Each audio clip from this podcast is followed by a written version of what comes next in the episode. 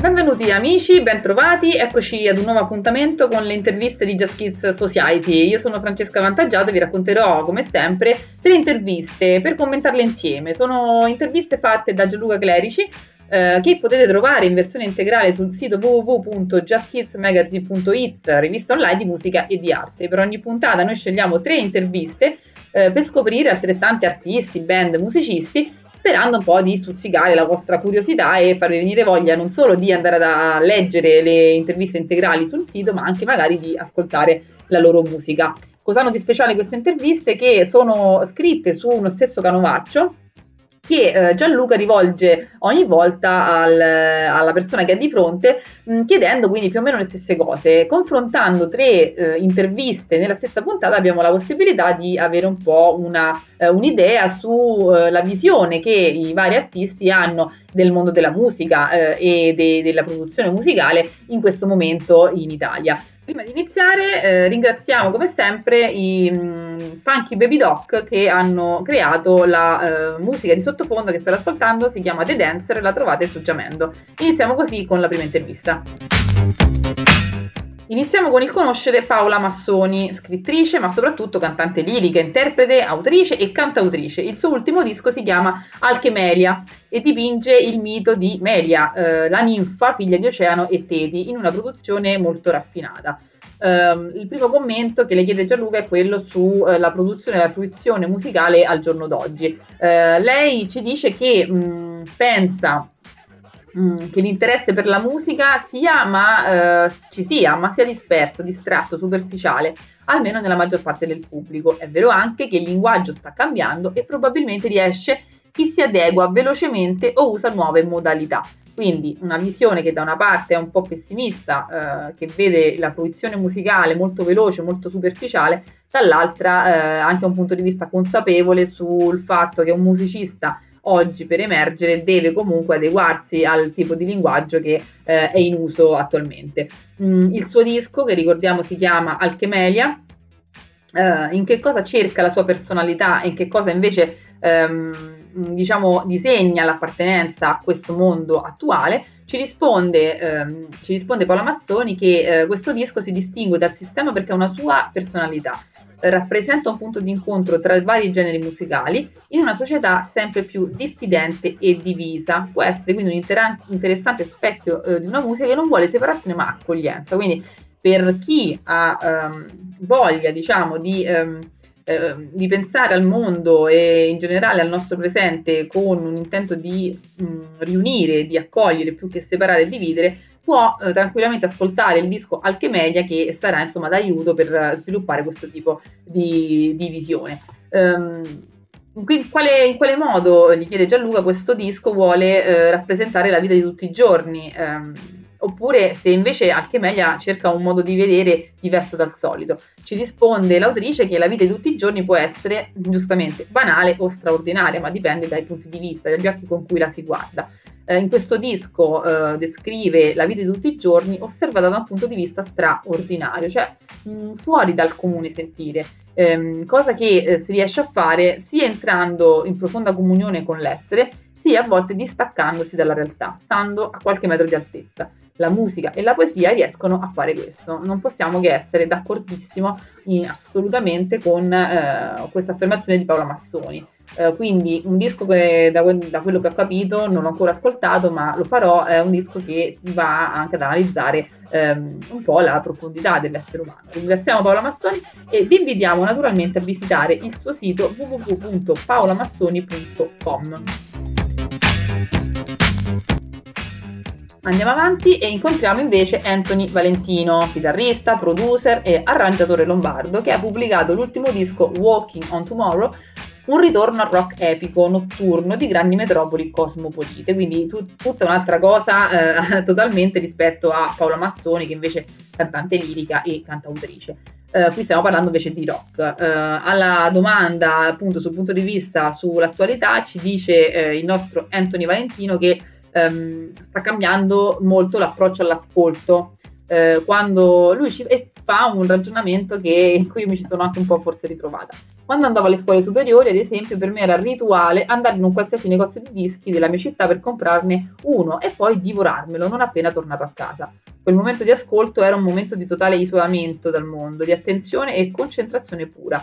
Bisogna tuttavia adattarsi ai tempi pur non perdendo ed anzi difendendo ciò che per molti di noi rappresenta un vero momento di culto, ovvero l'acquisto e l'ascolto di un disco.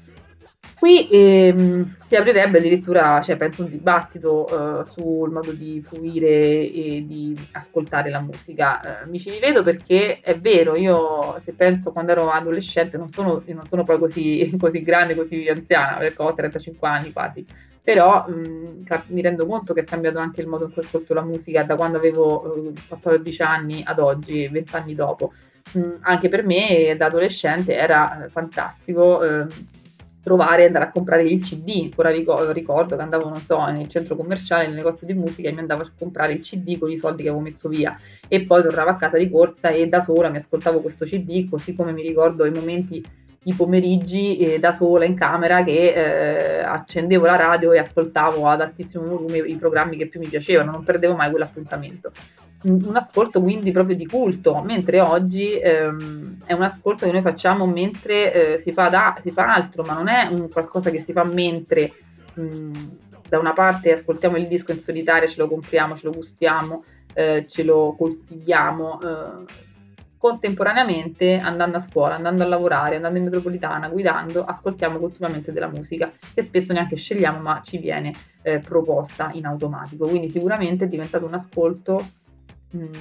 Mentre fai altro, mentre fai altro non c'è più forse quel momento di culto come ci dice il nostro Anthony Valentino. Eh, oppure dipende dalle persone. Mm, chissà, i, sarebbe bello ascoltare veramente un punto di vista di qualche mm, adolescente. Mm, andando avanti con l'intervista ad Anthony Valentino, eh, si parla di live. Mm, la riflessione che fa Gianluca è che eh, stanno diminuendo, sta cambiando anche il, il, modo di andare ai concerti e il, la risposta di Anthony Valentino è che mh, mm, sicuramente noi per cultura rispetto ad altri paesi abbiamo la tendenza purtroppo ad interagire di meno con band che portano i propri inediti nei locali, quindi qua si parla anche questa volta di cover band. Eh, quello che ci dice è eh, se vai per locali trovi spesso la cover band, non trovi la band eh, inedita. Non so, io sono un po' in, in contrasto con questo punto di vista perché eh, per me se cerchi trovi, cioè se cerchi musica inedita la trovi, trovi locali che eh, la propongono. Eh, purtroppo c'è sempre la differenza tra città e provincia, tra città e paesino, perché forse nel paesino effettivamente è più facile trovare le cover band che eh, band con brani inediti inediti. Mm, ringraziamo Anthony Valentino, ehm, grazie mille eh, per, per, il tempo che ha dedicato a questa intervista con Gianluca Gredici. Ehm, mm, rimandiamo quindi alla terza ed ultima intervista. L'ultima intervista che vogliamo proporvi in questa puntata è a Pia Tuccitto, eh, in occasione dell'uscita del suo disco Romantico Io un disco di dolcissimo rock che non ripesca solo dal passato ma guarda al futuro con grandissima coerenza e personalità. Mm, un disco anche dalla copertina molto bella, questo lo aggiungo io come commento all'intervista di Gianluca, mm, ed è un disegno della stessa Pia Tuccitto, uh, un disegno molto semplice, un, un, un, un'immagine di eh, una veramente stilizzata di una, appunto, di una chitarrista che poi è lei con il cuore in mano un'intervista con risposte molto tranchant, ve lo, ve lo anticipo. Sì, dicevamo risposte tranchant perché Piatuccit è sicuramente una, una, donna di grande personalità e che ha bene in mente come fare musica. Eh, la prima domanda è, che voglio portare all'attenzione del, di voi eh, attento pubblico delle interviste di Justice Society è eh, fare musica per il pubblico o per se stessi. Chi sta inseguendo chi? Questa è la domanda. La risposta di Piatuccitto è io sono nata con le note dentro, non so perché lo faccio, ma se non lo facessi morirei. Non inseguo nessuno, è lei che insegue me. Questa è la prima risposta che ci dà Pia. Eh, andando avanti, il discorso segue chiedendo: ma quindi mm, c'è più bisogno di apparire o di essere? Eh, quanto c'è bisogno insomma di, di queste due eh, facce della stessa medaglia? Risponde semplicemente: non è il mio caso. Complimenti a Pia per la sintesi. eh, mi, mi, è molto molto simpatica in questo suo modo di, di rispondere. Mm, si va avanti parlando del disco, finalmente un disco libero da vincoli discografici, eh, un disco di rock libero, come piace a te, eh, piace Luca che parla con Pia, finalmente torna il rock che in qualche modo ha segnato le generazioni degli anni 90.